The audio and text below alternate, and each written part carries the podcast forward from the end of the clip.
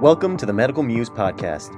Discover the humanistic aspects of physicians and scientists as they describe their career paths and any advice they have for current medical students. Each episode, we interview a new guest and discuss the future of the field. This is the Medical Muse.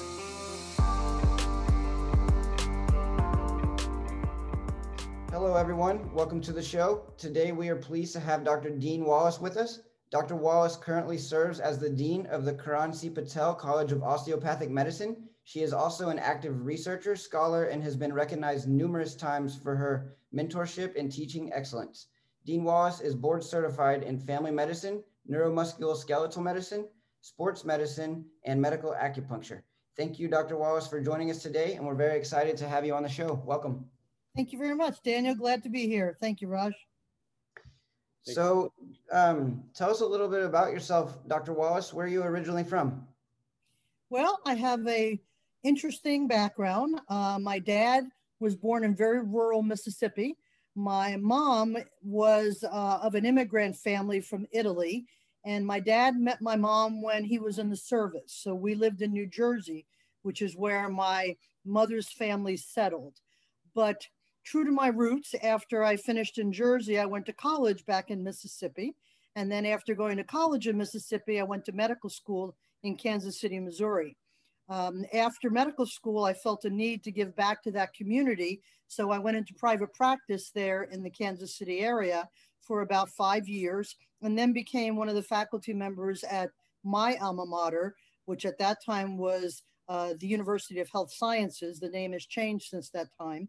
And then I decided I was going to change uh, due to some personal issues, and I moved to Maryland. Uh, while I was in Maryland, the previous dean in Kansas City, Tony Silvagni, had come down to the Florida school. And he had been trying to get me to come to Florida and trying to get me to come to Florida. And I really am not real fond of South Florida. And I was living in Maryland at that time. And so he, he said, What's it going to do to, to get you to come down here. And I said, listen, if I'm coming down there, I'm only going to work four days a week and you're going to pay for my airfare every week because I'm not moving there. And so he said, okay. So for my first six years of working here at Nova Southeastern, I actually lived in Maryland and I commuted every week from Maryland. So I flew out every Monday morning and I flew back every Thursday night, which sounds a lot. But at the end of the week, I actually traveled less than some of my colleagues who were living in Miami after they got done with their trek down to Miami. Uh, shortly thereafter, life changed, family changed, and I've been in South Florida now for 21 years. So, been all over the uh, East Coast and the middle of the country. Wow. Um, so, what about what timeline was that when you made your way, like when you had the Maryland commuting to Florida job? Uh, I started here in 2000, and so that was 2000 to 2006. Okay. Was the campus in the same place then? Campus was in the same place. Um, everything was pretty much the same. Obviously, the hospital wasn't built at that time. The research building wasn't built at that time, but the remainder of the campus was pretty much the same. Okay, interesting. Um, so after you graduated medical school, you hung around the Kansas City, Missouri area? I did. I had a private practice in the southern part of uh, Kansas City. And Kansas City at that time, the southern part was relatively rural. So it was a great family medicine practice. I delivered two to three babies every week, and I took care of the pediatric patients all the way through the geriatric patients. I also uh, developed a rape crisis unit, so I took care of that particular practice in, as part of my practice. I worked emergency room three evenings a week when I first got started at Lakeside Hospital, where I did my post grad studies. And um, then after that, the city began to expand a little bit. So I ended up being somewhat in the middle of the city after the southern expansion. But uh, Kansas City was a nice place to be. It's uh, it was big enough to have great restaurants and great art, and small enough that it still felt country, and it was pretty accessible anywhere that you wanted to travel. It was always nice to get back to there, and it was always nice to leave there to go on vacation. Yeah, my my dad uh, spent his first 35 years in Kansas City, so I've I've visited Really? four or five times. Wow. Younger, but it's Was a- your dad a physician? No, he um he sold window coverings. He had a couple careers, but that was his ultimate um, business that he started. So Well, he probably, you know, he was probably there when I was there because I was back there about 40 years ago, 44 years ago, I started med school and I stayed there for about 12 years. So we probably crossed paths somewhere. I'm sure at some of the good restaurants we crossed paths. Yep, exactly. Um, so you mentioned that you, well, I guess talk, talk to us about how you got back into academia once you were finished with school. You said, I think you said. Well, I'll tell you, this is a, eh, there's a saying that every osteopath has a story, and I too have one. So when I was in private practice, I, I really enjoyed my private practice. I had no intention of leaving my private practice, but I was always very skilled at manipulative medicine. At that time, I was in family medicine and I had a couple of masseuses who worked for me in my office, and they would do the soft tissue preparing the patients, and I would do out of four patients an hour, I probably did one manipulation an hour. And I really enjoyed it. But I was very good at it and I knew it well. And I was known in the city for that because, as you know, there aren't quite as many practitioners of manipulative medicine as we osteopaths should have. So um, when the individual who was who had taught me manipulative medicine was thinking of retiring, they continued to ask me from the school to come back to the school. And I continued to tell them no, that I really wasn't interested in going back to the school because I enjoyed my private practice. At that time, as I told you earlier, Dan, I was taking care of the rape crisis patients, but I started my private practice in 1981. And so what happened was that at that time, that was pre HIV and pre AIDS. And I had probably, I don't know, I had a good number of gay men who were in my practice. And um, they began to get sick prior to us really knowing what HIV was or knowing what AIDS was. And being a new doctor, you always think that you're doing something wrong and that you're killing patients. And so you go through this real process of examining yourself and really uh, questioning yourself and checking with colleagues, am I doing anything wrong? And it was not until several years later that we found out about the virus. And so during that time, what happened is that I had a good number of patients die from HIV. And at that time, it was a death sentence. And many of them died from the virus, many of them died from the subsequent anemia that was associated with the virus early on. Uh, concomitant to that time, the malpractice for OBGYN was beginning to raise. And so general practitioners were having to pay more and more in order to do OB. And while I was doing OB, I did not mind so much doing the rape cases and the HIV cases because, because I had a balance in my life. For every death, there was a birth, and I understand the cycle of life. And I felt like I was good at helping people in the dying process, but I really liked the being born process. And so what happened was that it was becoming almost prohibitive to pay for the malpractice for obstetrics. And so what brought me back to the medical school was actually not manipulative medicine, but as they continued to harass me to come back to school, and eventually my instructor did pass away, I finally went back because I said to them, look, I'll bring my private practice with me, but you're going to have to pay my malpractice for OBGYN. And they agreed. So it was a way for me to keep my OBGYN practice as well as keeping my family medicine practice. And I went back to the school as the chair of the OPP department. And shortly thereafter, what occurred was that um, we found out that the president of the university had stolen a bunch of money. And so the school was in financial problems. And so the only two people you can't get rid of who are clinical faculty in an osteopathic medical school are the dean and the chair of OPP. So subsequently, they let a lot of other faculty members go and they hired them as adjuncts, but I still had my full time job because I was the chair of OPP. Um, as this went on, the AOA had come down and said, Hey, where are all your clinical faculty members? And at this time, I was about 10 years out of uh, my private practice. And so they said, Hey, where are all your faculty members? And they said, Well, we had to let a lot of them go because we're trying to rebuild the financials. And they said, Well, you have to have more deans that are DOs than you currently have. And so they turned around and I was the only one left. And so very quickly I became a dean after I went back to the school because I was the only one left.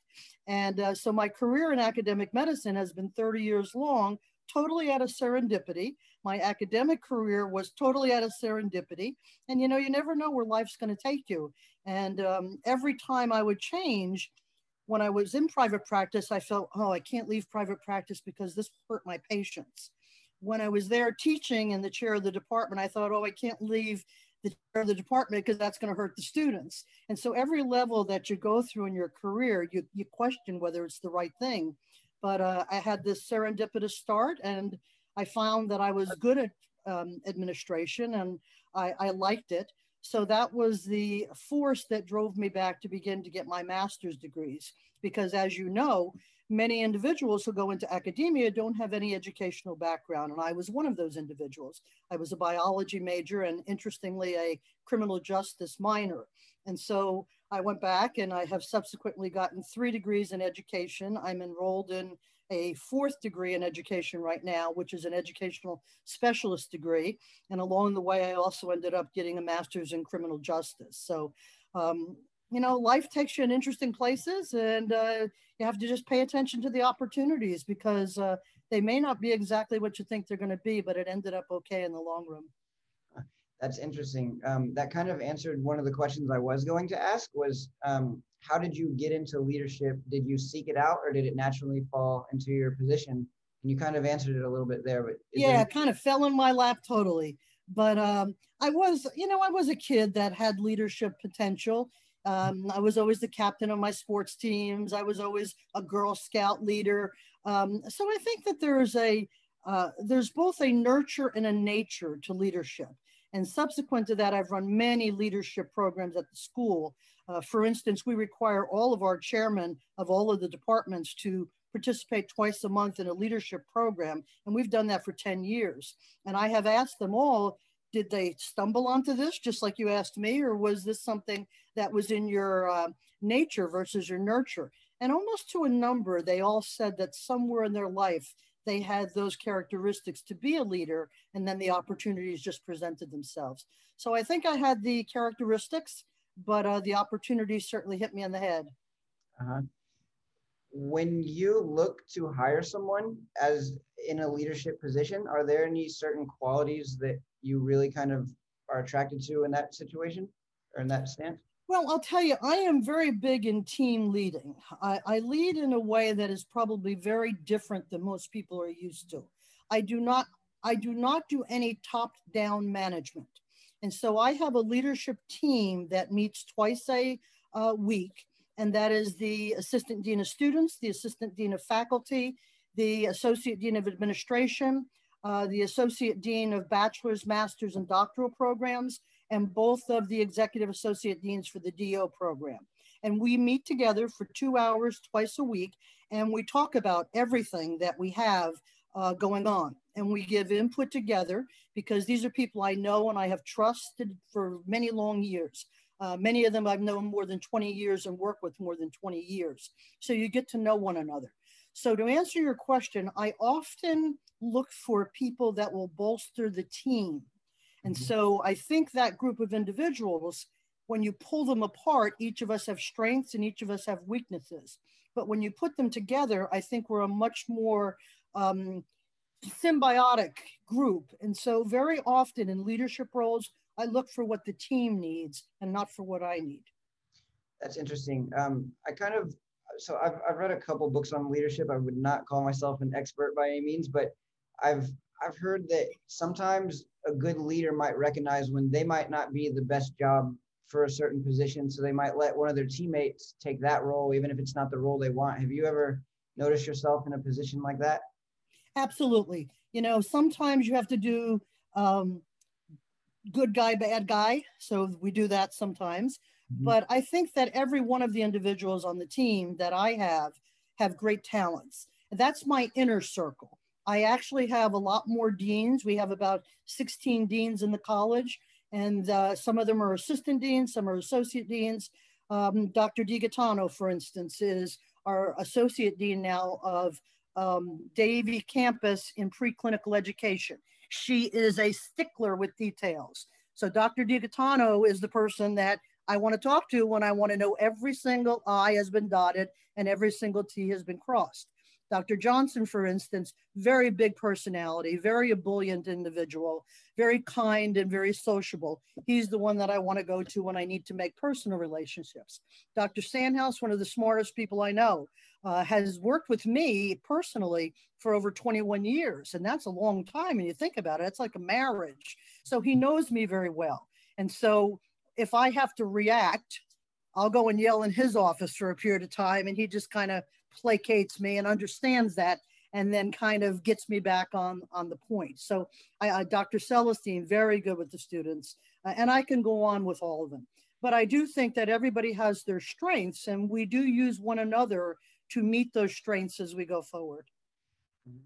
So in finding the right people and specific people to make your team how do you know what to look for in certain personalities um, based on your experiences uh, so you can create the most cohesive um, work environment? You know, first thing, Raj, is I would tell you that um, I'm a stickler for honesty. And so the first quality that I look for is honesty in an individual. The second quality I look for is somebody that can laugh because I love to laugh. And I think you have to have a good sense of humor in life. And it really is one of my strengths in life. Um, the third thing is that you just get a gut sense. I, I'm a kinesthetic person, so I can feel that individual more than even the interview. Uh, if I'm sitting in a room with somebody, I can tell a lot about that person.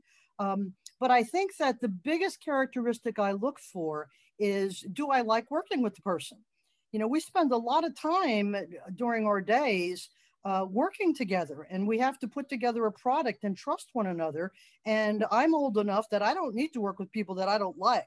So I look that I like the person and the person fits in with that team.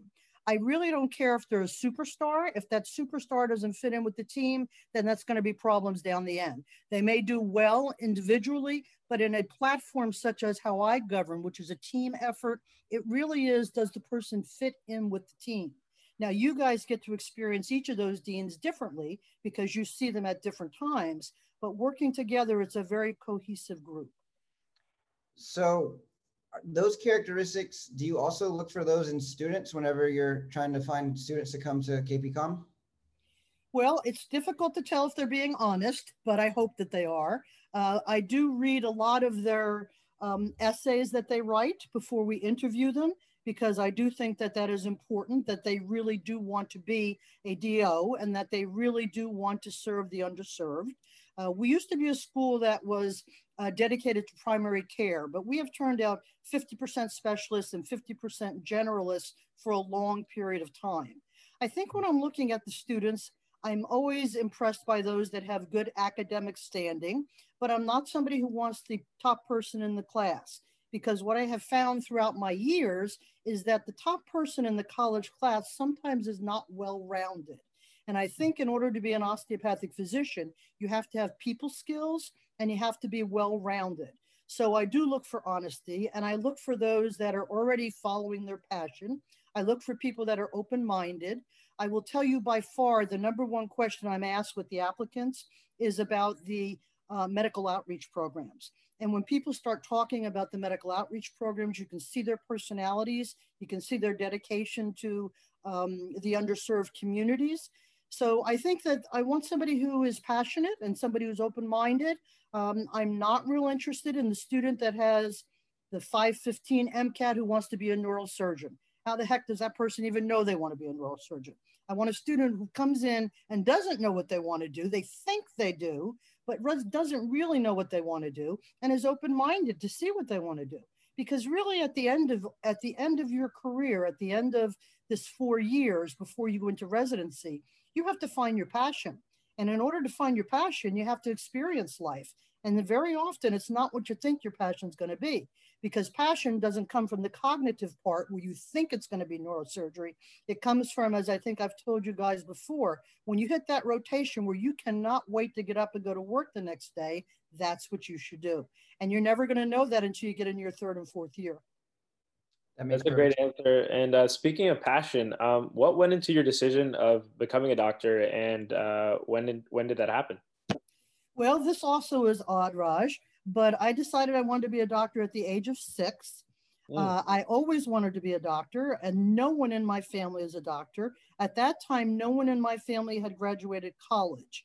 There were only two weeks of my life I didn't want to be a doctor. The one week I wanted to be a fireman, and the other week I wanted to be a nun. So those were the two weeks that I decided I didn't want to be a doctor. But I've always wanted to be a doctor. So for me, I do believe in reincarnation. I do believe that I have a past life mission. And I think this is my mission. This was my calling. Um, have no idea why, but it's always been that way. So this was my calling. That's amazing. Um, speaking of um, firefighters, kind of, uh, I understand that you were um, kind of involved in helping after September 11th. Can you tell us a little bit about that? I, I was, uh, you know, I was um, teaching OPP at that time, and I remember very clearly the Davie campus in the cafeteria. And I remember walking into the cafeteria, and it was one of those times where everybody was around the televisions. As you know, we have the televisions there in the cafeteria, and everybody was just mute standing around the televisions. And the first tower had just come down. And so people were incredulous at looking at that. And um, so as I was watching that, and they played it over and over and over, the second tower was hit. Now, at that time, my parents were living in New Jersey, and they were only 12 miles from New York City. And my partner was living in Maryland, very close to Camp David, which was thought to be where the other plane was going before it went to Pennsylvania. And so I just said, I have to go help. I can't stay here. I have to make sure my family's okay. And I'm going up to New York City. So I got in my car. I didn't even go home. I had my scrubs on. I think I had 15 bucks in my pocket and my credit cards. And I got in my car and I started driving. And I drove all night long. Um, I stopped. I got to Maryland. I assured everyone was safe. I got to New Jersey. I assured everyone was safe. And then the next day, I went into New York City with my parents in order to sign up for the team. Uh, they had a very long list of healthcare providers that had signed up by long list about 7,000 people that had signed up. So they said they'd call me if they needed me. And so we walked around the ground zero area. Uh, it's hard to believe, but the buildings were still on fire at that time. And you don't think about that, but that structure, after it fell down, burned for quite a number of days. And you could see it as you drove up to New Jersey uh, Turnpike, not the Turnpike, but uh, the Garden State Parkway. You could see New York was on fire. I mean, you could visualize it as you drove up to the city area. So we walked around. I remember the asbestos was probably three or four inches thick on the cars. Uh, this was probably a day and a half afterwards. All of the posters were put up on the fences of people that were missing, that people were looking for.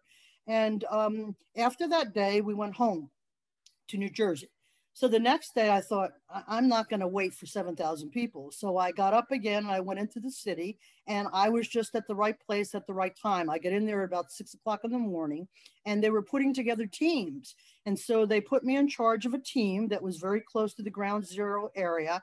There were nine other people on that team. There were uh, nurses from uh, Canada. There were uh, physical therapists there was a med student, and we just started working. And uh, we would see any patients that they brought to us. Um, there were a lot of uh, psychiatric things going on at that time, but a lot more burns and a lot more cuts and things of that nature, some respiratory issues.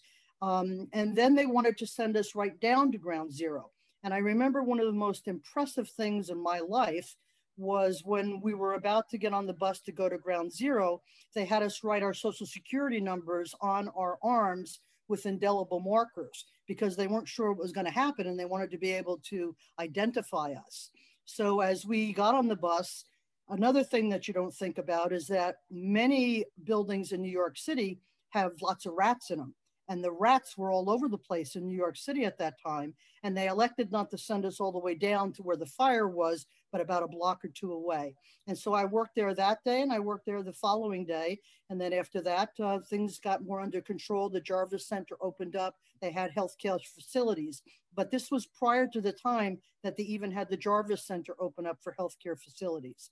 So it was a very impressive time. It makes you really uh, think about your life, makes you think about being a physician and what your service is.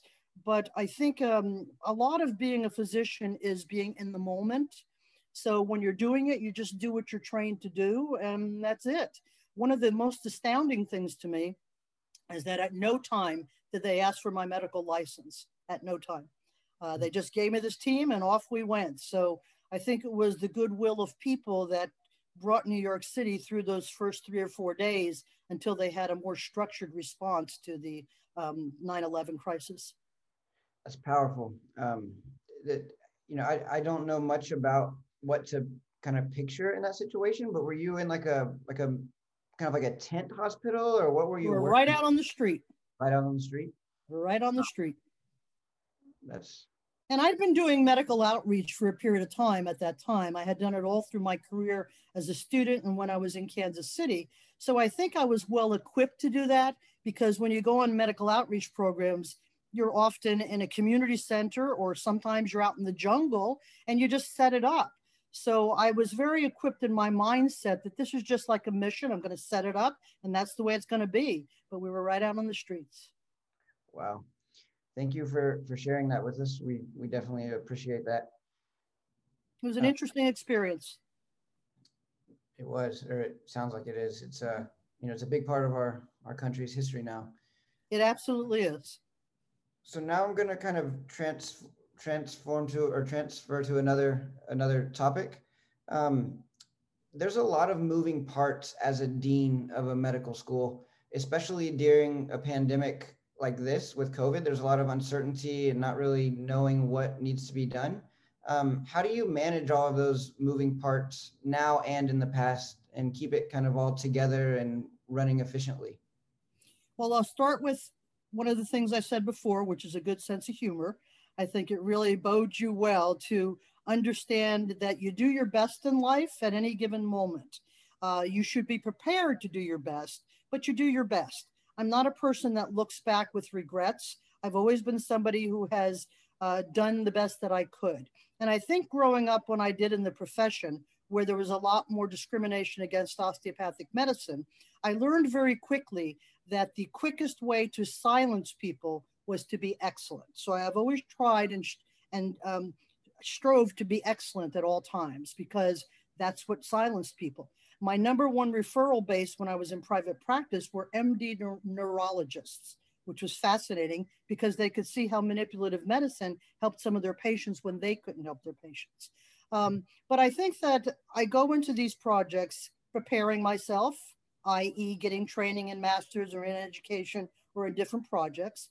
I go in with a team approach. I go in with a sense of humor, and I go in knowing that I'm going to do the best I can at that moment and make the best decision that I can at that moment.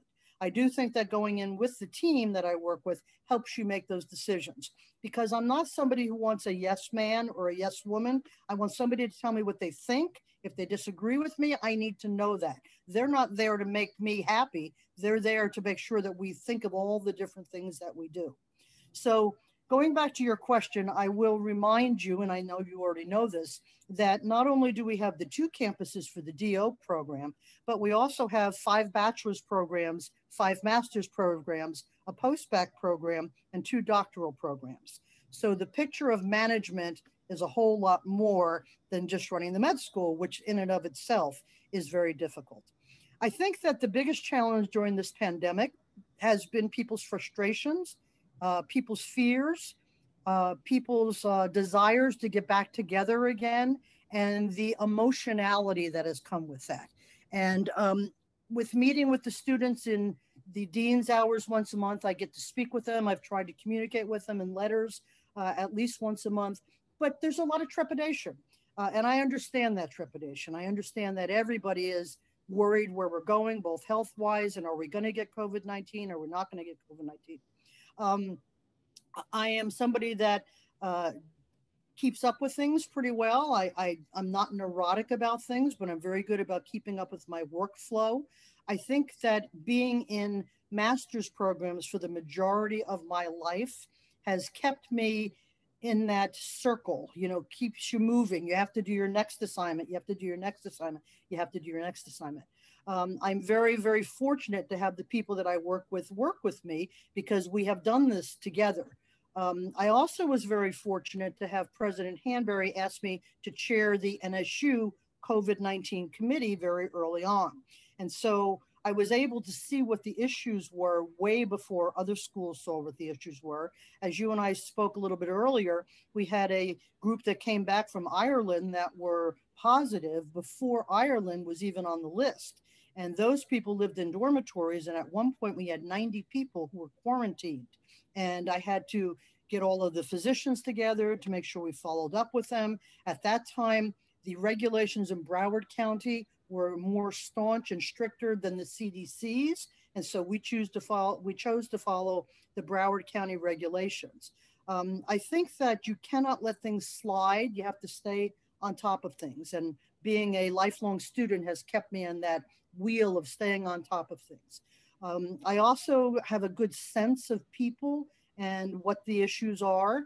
Um, I, I, I think that the number one thing that I have learned in my career and I will share this with you, is to sleep on things overnight. I have learned uh, being from a Italian family, which is sometimes very histrionic and uh, loud, that there's a tendency to sometimes react to things, uh, which goes back to me going to Dr. Sandhouse's room and shutting the door and, and yelling. But I've learned that I need to sleep on things. And so uh, that's the biggest lesson I've learned. And when I get to a decision, um, and I sleep on it overnight, there's something that happens internally to me that I know is the right decision. Um, I'll give you other examples. I've had in my career needs to fire people.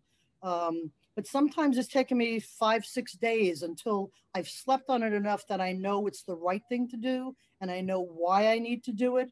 Um, I've learned to recognize that feel within myself of jobs that are correct and decisions that are correct.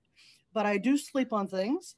Um, I do try to keep up on the pandemic for Dr. Hanbury and for Nova Southeastern. And uh, I try to think about all of you. It's a very difficult thing to do to balance the students, especially you all, and the even more so the third and fourth year students when the hospitals close and we can't send the students out on rotation. Uh, that's something that I have no power over. So I'm always very big on if you can't go through the front door, go through the back door. And if you can't go through the back door, go through the window but figure out how to get to go where you're going. And so I never stop trying to figure out alternatives for things when things don't work well. I'm always uh, willing to listen if I if I haven't thought things through well, then somebody will tell me. Um, I think your class officers in both the first year and the second class year and the third year are all extraordinary. They represent you all very well. Um, and I think that I, I trust that everyone's doing the best they can at that moment. I think people have learned to trust that I try to do the best I can at any given moment. But I think you have to keep a list, and I've got a list and a stack of things over here, and you just got to keep working them every day, and you just got to go down that list and check them off. The queen of lists is Dr. DiGaetano. Uh, she writes every single thing down on her list, including cross off my list from yesterday on the list. And so she and I are alike in that way. I keep lists, I go down my lists, and I make sure that I've got everything done on my list. That's amazing. Yeah, to me, just the fact that we're still moving forward in our medical education is a miracle right now. So thank you. For- it is. It, it absolutely is. And uh, the fact that we have a safe campus is also that. And uh, so I, I, I, give all of that credit to the team I work with. Amazing. So, uh, in terms of um, just going back to the subject of leadership, um, were there any particular uh, failures or setbacks that you had experienced um, that you like to share with us, and uh, what skills and lessons you took away from those experiences, and how they helped you develop as a leader. You know, Raja, um, I don't look at them as failures, just to start with. Um, but I do understand that there have been occasions that things didn't go the way I thought they were going to go. And so I will tell you the biggest one in my career, which was I was on the path of having served as just about every single dean in the Kansas City area that you could have served as. I was the assistant dean of preclinical, I was the associate dean of clinical, I was the vice dean of medical education, I was the acting dean. So I was on a pathway to become the dean in Kansas City. And what happened is they hired a new president who I worked with for a number of years. So in my mind, my life is going along and I'm probably going to end up being the dean in Kansas City. And I became aware that this individual was not honest and she was stealing money from the university.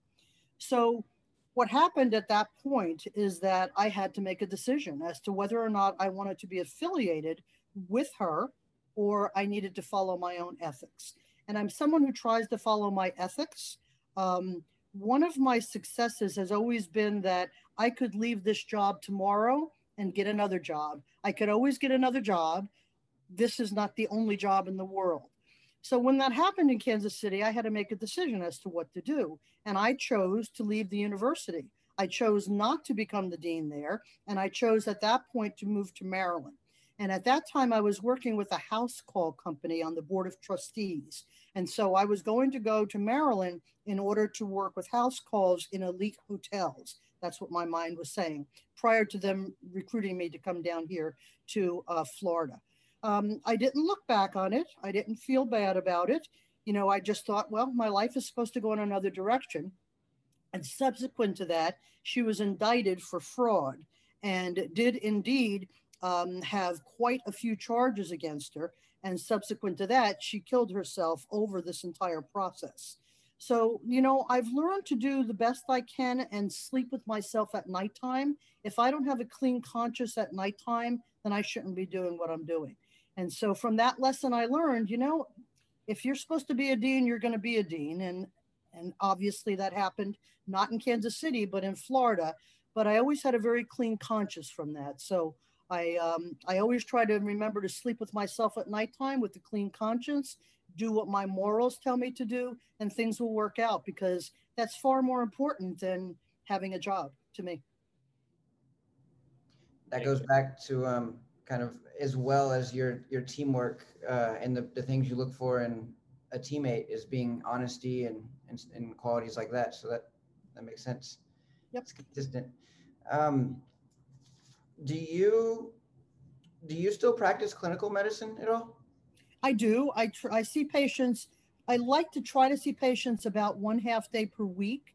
Uh, sometimes it's like during the pandemic here, it's been a little bit more challenging. Um, one of the bad things from 9 11 is that subsequent to that time, I developed 9 11 lung. And so I have to be careful with my respiratory system during the pandemic. So I'm not doing it right at this point. But I really enjoy the patient care. And so I try to practice um, at least one half day per week. Um, I am still the residency director of the Sports Medicine Fellowship on campus. So either in manipulative medicine or in sports med.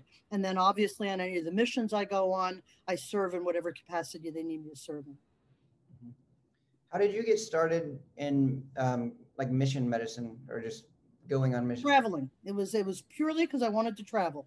And uh, when I was a kid, um, because my dad's parents lived in Mississippi, we would come to Mississippi every other year. And then in the off years, we would actually come to Florida for vacation over in the uh, Siesta Keys area. And uh, I never had gone out of the country at all. I'd never taken a trip out of the country and very, very few flights. I believe my very first flight was the one I took to go to Mississippi for college because my dad worked for the railroad and we took trains all over the country. So um, I made a pledge to myself that I was going to, after I got out of school and I had the money, go one place per year because I wanted to see the world and travel the world. And so it was really travel to begin with uh, that really got me interested in uh, the mission work. After that, after the first mission, you get the rewards of doing that first mission. And so after the first time, it was because of the mission itself. But I'd be lying to you to tell you that I don't enjoy the traveling as well when you do that. Absolutely. So when you go, is it what's the what's the percentage mixture would you say of like work and fun? Uh, it's all fun. Uh, it's all work. Mm-hmm. Um, uh, I would say I usually take the Ecuador mission out and we go for the two weekends, the one before and the one after the week. We try to have uh, two days of any mission where we go and we do fun activities. Like there's a museum in the center of the world that we do. And we go into the uh, Otavalo, which is a small indigenous Indian village down there. We do tours of Quito. So I do think it's important for the students to see the culture. Now, I've done many of those things over and over because I like going to Ecuador. And Ecuador became a mission site, very interestingly, because I was on vacation in Ecuador. And I took my mom with me, and we stayed in the home of this gentleman named Jorge Cruz, who was his hotel was on the very top of the volcano in one of the very first um, homes of the first president of Ecuador. So, and before that, it had been a convent. So it was a very interesting, fascinating place. And he was a um, veterinarian, but he decided he wanted to get into touristry business. And that's how I first met him. And since that time, he has been our ombudsman down in Ecuador to get all of the communities set up and to get all of those things set up. So uh, all of the workings of a mission set up. And when we go back now, we stay in his location for a couple days of the mission, and then we go out either into the rainforest or into the Amazon, depending on where we're going that year. And I love the Amazon. It's it's just there's just something about the Amazon that really speaks to me. Um, it's a very um, uh, beautiful place, and uh, some some of the places you go are male, some of the places you go are female, and and how they feel. Behind me right now is Outer Mongolia, where I went a few years ago. Those feel like male mountains to me, but the Amazon has always felt like a very female place to me, and I just enjoy it. I I, I feel at home in the Amazon, so I, I really enjoy going there. It's awesome. Maybe maybe one day Raj and I will be lucky enough to make our. I hope so. They're really fun missions. Um. So as as a as a woman coming up in a dominant a male dominant industry or um, I guess industry is are, were there any specific challenges that you faced? Oh, constantly, and that goes back to my sense of humor. Mm-hmm. Um, I think when you go into medicine, and when I was in medicine, very few women were in medicine. We had 10 women in our class of 160, and it was very clear that some people did not want us there. Uh, I remember professors drawing what would be considered uh, fireable things on the board, drawing penises and ejaculations and all kinds of things to try to get us upset. Uh, one of the women transferred out because there was a lot of that. I remember when I first started taking classes, um, they it was it was not obstetrics and pediatrics; it was women and children. That class used to be taught together in a very interesting perspective when you think about women and children being linked together. Um, uh, very often you'd hear people calling you chicks or babe or those kind of things. And you have to kind of decide how you're going to deal with those things. So uh, I decided that I was going to deal with it by giving it back to them and by being humorous and making a joke out of it.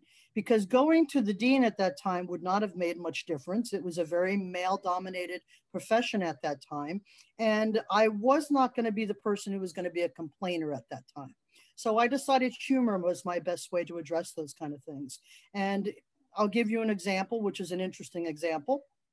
Uh, we were required to wear our white coats at that time during class time and to dress professionally. So we had not grown to where you could wear scrubs as you all can. And I remember one day having gone to the restroom and coming back, and my white coat was on the back of my chair and reaching into my white coat. And in my white coat was the severed penis from a cadaver that someone had stuck in the pocket of my white coat.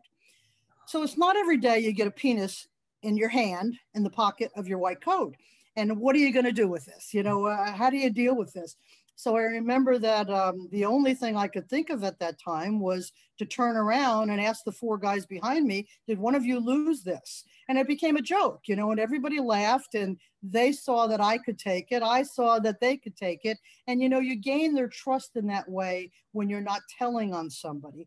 And I use that throughout my career to try to make people understand that they're people, but I'm not going anywhere. So you can do what you want to me, but I'm not going anywhere. Um, there were times, uh, I will give you another example, that I did speak out. Um, I remember being in my internship when the surgeon who I was working with discovered that the female patient that he had just delivered had gonorrhea, and he discovered that her husband had gonorrhea. And he decided to tell the husband and treat the wife without telling her that she had gonorrhea. That was an occasion that I felt like I needed to say something. It did not put me in a good position with him, but at that time, that was something I thought was egregious enough that somebody needed to know this. So there were times that I joked about things, and there were times that I had to think about what are the right things to do in this particular situation. Uh, and, uh, you know, those things are different at any given moment. And I go back to, again, what I said you have to try to do your best and think things through and sleep on it and do the very best thing you know how to do at that moment. And then go on because that's all you really can do. Thank you. Um, any questions, Raj? Yeah, so just to add on to, so thank you for sharing those um, experiences with us. So how do you uh, have so much, how do you, like, what's the source of your confidence to keep moving forward through ch- challenges? And how do you tap into that intuition that you have that's helped you uh, time and time again? Um, i feel like a lot of the med- like people in our class and many other medical students sometimes we don't trust ourselves. And we get very very anxious and and we uh, don't look within us but we kind of react to immediately to what other people are doing and think that we have to do what they're doing and we don't always have that internal resolve to to know what we are capable of doing and, and having faith in what we are capable of doing and moving forward. So kind of how do you tap into your intuition and what's the source of your confidence to, to be you and to move forward? Well, I think for me, it's a very spiritual thing, Raj, because as I said earlier, I've always felt like I was supposed to do this. So I do feel it is a calling and I do feel it is what God put me here to do. So I feel very comfortable in doing that. Uh, it isn't Elaine doing this, it's Elaine in service to God doing this. And so that gives me a much greater confidence to do what I need to do. But I'm also somebody who, contrary to your generation, did not have the bells and whistles of tablets and cell phones and those types of things. So you have never seen me, for instance, wear a watch. I don't wear a watch because I try to train those internal things in me that a lot of you have lost. And so I can tell you what time it is within 15 minutes anytime you ask me, because I still try to train those kind of things to trying to be aware of the things around me. I would also tell you that um, my hobby is the study of shamanism, which is the study of the ancient medicine men and women tradition. And so I have studied with shamans all over the world, uh, in the jungles of the Amazon, in uh, Thailand, in the American Southwest, and on and on. And as you study with medicine people around the world, it becomes very obvious that they don't do things the way that we do things. Um, but there is a belief system of their patients that believe that they're going to get better dealing with this individual who is their practitioner. And so I have learned from those people that there are many, many different ways to do things, that faith of the patient is very important. I believe there was a study done in Chicago a number of years back that showed that uh, 50% of all medications that they utilized had placebo effects. And we know that the placebo effect is not really just the placebo effect, it also is a change in the neurotransmitters of the brain. So, faith in somebody and the healing process does help the healing process. It obviously may not bring your blood pressure down diastolically to where it needs to be, but without a doubt, it will affect your systolic blood pressure. And so I keep a very open mind of the way the world is because I've been very privileged to see that there are many, many, many ways of doing things in the world. And it's just not one way of doing things. So I try to pay attention to that internal part of me that says, you know, maybe there's another way of doing something and listening to other people when they give me their input on how to do those things. But I think more than anything, it is the fact that uh, I feel that this is God given, my calling, and I should stand up and do my best job because uh, people other than you all are going to be judging me on this. A little bit about what you said there about um, kind of learning from others and stuff is one of my favorite parts of being in medical school because it's the first time in my life where I've been surrounded, you know, 100% of the time by amazing people that are, I mean, everyone's amazing, but people that are just performing and have knowledge and you can learn from every single person. It's it's been a lot of fun so far. Yeah, you guys have a really good class, and the class before you and after you. The diversity is wonderful. The places from the world and the country you're from are very wonderful. And I think overall, people appreciate one another. Uh, some people don't appreciate anybody, but I think overall, 95% of you have the same experience you have, Dan, mm-hmm. if not more. Yep, it's we're we love our class. It's been it's been a lot of fun the last year and a half. Um, so we just have a couple more questions and then we won't take any more of your time. But um, so do you, is there anything that you wish you knew as maybe a student, maybe someone in the 20s or 30s that, that you wish you knew that you know now? You know, uh, Dan, I just was um, on an award ceremony today because I was very honored today to be one of the March of Dimes Women of Distinction for South Florida. And one of the questions that they asked in a videotape was, What would you have told your 20 year old self if you were able to talk to your 20 year old self? And my response to that was, Sometime in your life, this old woman is going to come talk to you about what you needed to know when you were 20 to run the other direction and don't listen to a word she says. So, no, there is nothing that I wish I would have known differently. Uh, I try to trust myself at all times in that moment, and I don't regret things. Okay, that makes a lot of sense. And because um, kind of being in the moment helps you actually realize what you need to learn sometimes. So, that makes a lot of sense. That's a good answer. Thank you. Adding, adding on to that, so um, what would you uh, what do you think students uh, in this day and age um, could work on earlier on that that would uh, tremendously help them uh, in the future? Um, and that may that may not be something that we learn in the class that we learn in the classroom, but just intangible skills. Um, is there is there anything of that sort that you think that we could pay attention to now and uh, kind of work on as we go?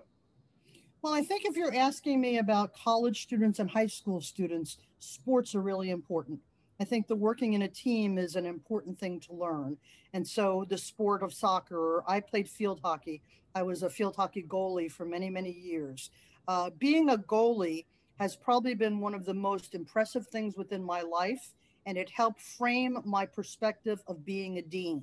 Because when you're standing in that goal, you're the last one standing. And if everybody else on that team misses, and you miss, the team goes down. So being a goalie really framed how I look at being a dean, uh, trying to keep all the balls from getting past me in the goal. Um, but I do think that uh, teamwork is really, really important as you shape yourself. I, I think one of the things that I'm most proud of in my career has been the development of the bachelor's programs in the last five years at KP uh, when I took over as dean, there were no bachelor's programs, and we currently have five, and we're about to have a sixth and a seventh one come in in the next couple of years. All of those bachelors are track programs into the osteopathic medicine program.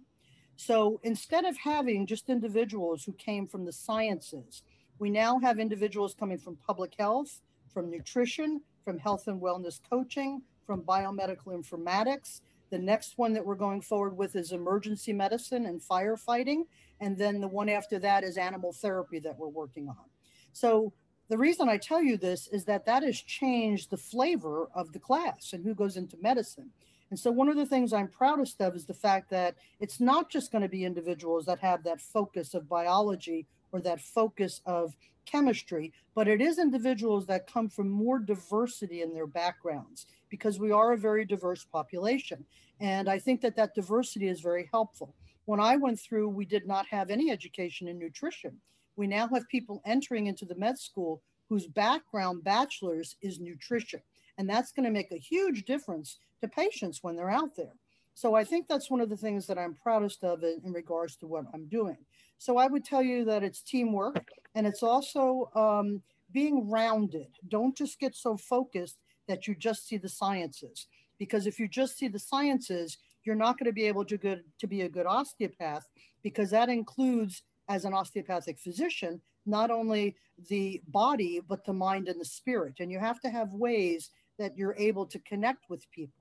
And so i think a roundness in your education is very important.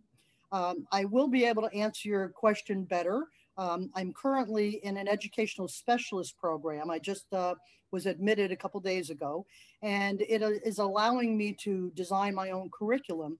And so I'm taking classes now like um, education in the internet, education in technology, educational modalities.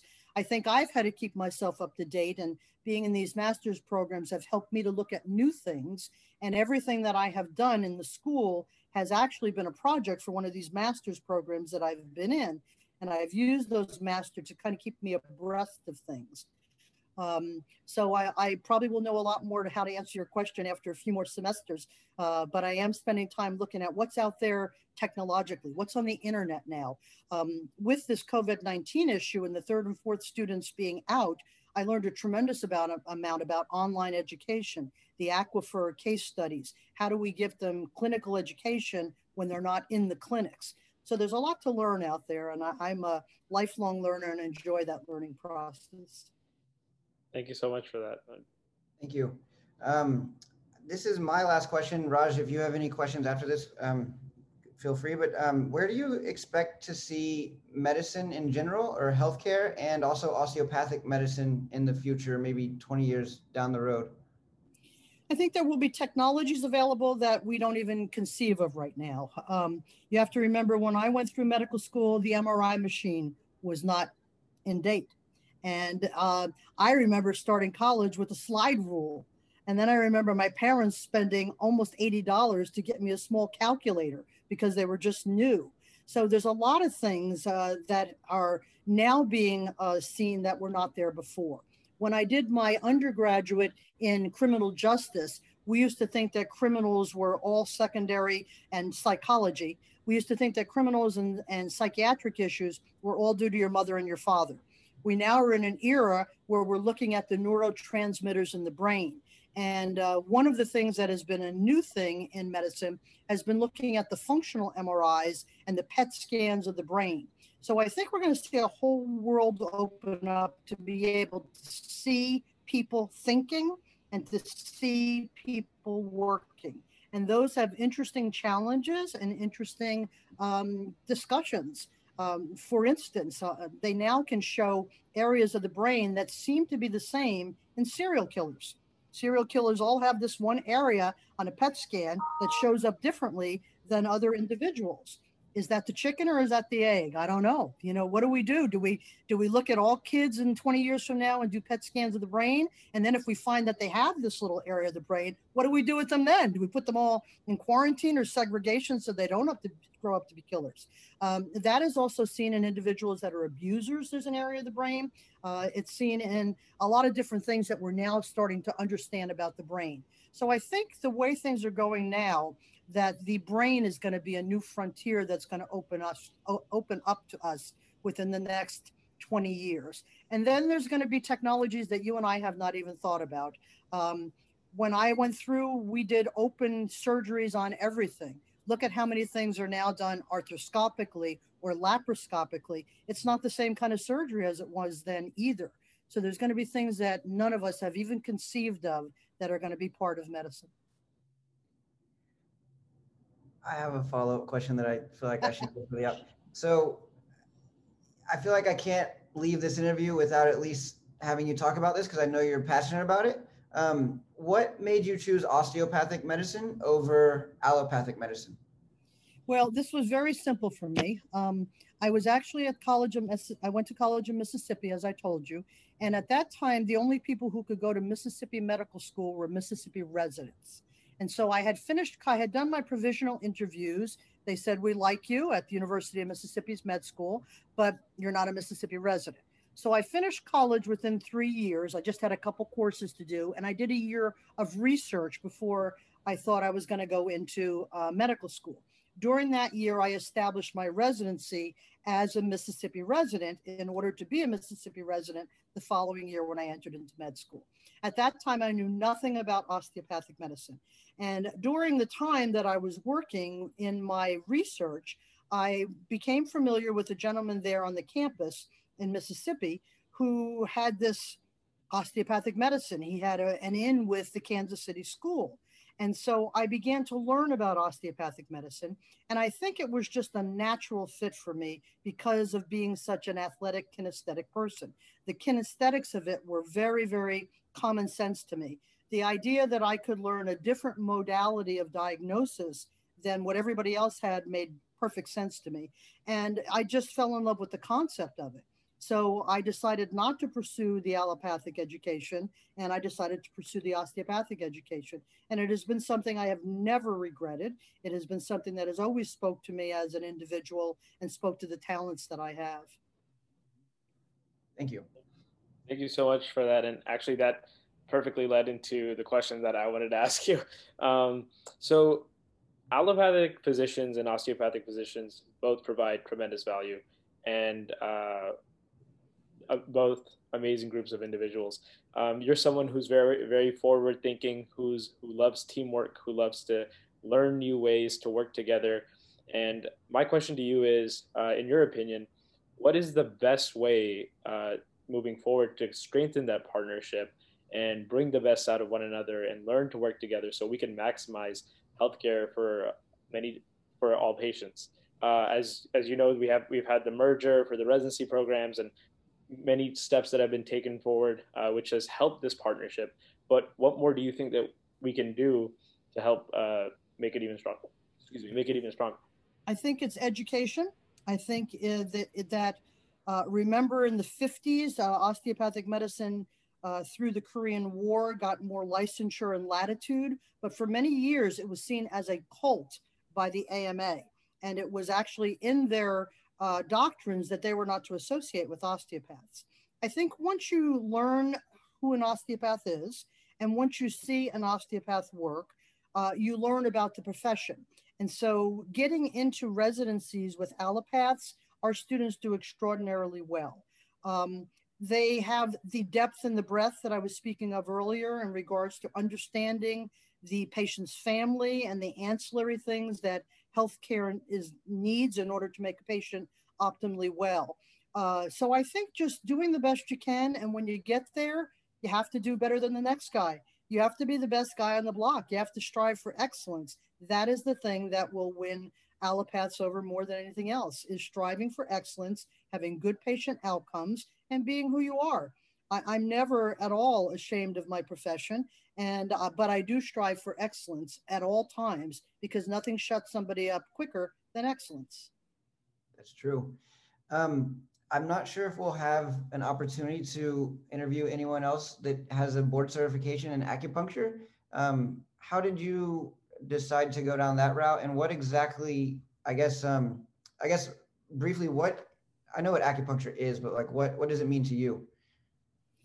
Well, it was um, it was actually when I was here in South Florida that I went through the Helms program that came out of California to become certified in acupuncture. It was a uh, in residence program for a period of time, and then it was a home program for a period of time. And I was interested in it because of my interest in what is now being known as integrative medicine, that has come from many years of working with shamans around the world. Uh, many shamans work with chakras and work with energy. And what acupuncture does is it works with the flow of energy in the body. So I thought that that would be a really interesting skill to have.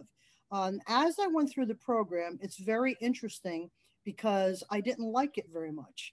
And I didn't like it very much because I enjoyed the work I did with my hands more than I enjoyed the work I did with the needles. But I was able to take from it those things that I wasn't able to do with my hands.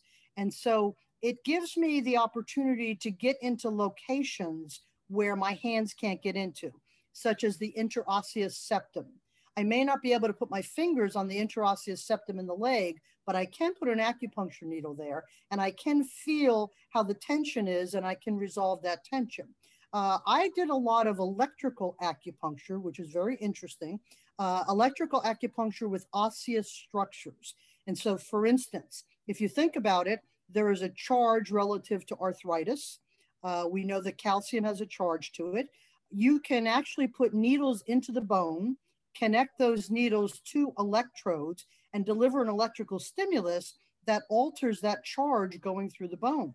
And so I found that it was extraordinarily helpful in conditions such as arthritis when I was able to put the needles in the bone, connect them to an electrical device, and deliver a different current to those individuals. So, what I have taken from it now, years later in my career, is really getting to those places that my hands can't get to. And it's been a great adjunct but it wasn't what I thought it was going to be. It wasn't something that I fell in love with and couldn't wait to do it again. It wasn't that at all. It became an ancillary tool to use in my manipulative practice. I think that's a perfect answer because it's it's honest, but it also, you know, you really took the benefit from it, which extension of your hands is always helpful. So thank you. Um, I don't have any more questions. Do you, Raj? Uh, I don't have any questions either. Thank you so much for joining us and uh, sharing your wisdom and knowledge with us. We really, really appreciate it. Well, yeah. thank you both. It's been a very enjoyable hour to speak with both of you. Hopefully, gave you a little insight into me, my personality, and how I try to run the school. But I do appreciate you taking the time and affording me the opportunity to speak with you. Thank you. The Medical Muse is produced by Timothy Crowe. Your hosts are Daniel Epstein and Raj Kavadi. Music on the show by Foxy Music. For more information, check out foximusic.com. Join us next time where we discuss medical marijuana with Dr. Lynn Lassiter.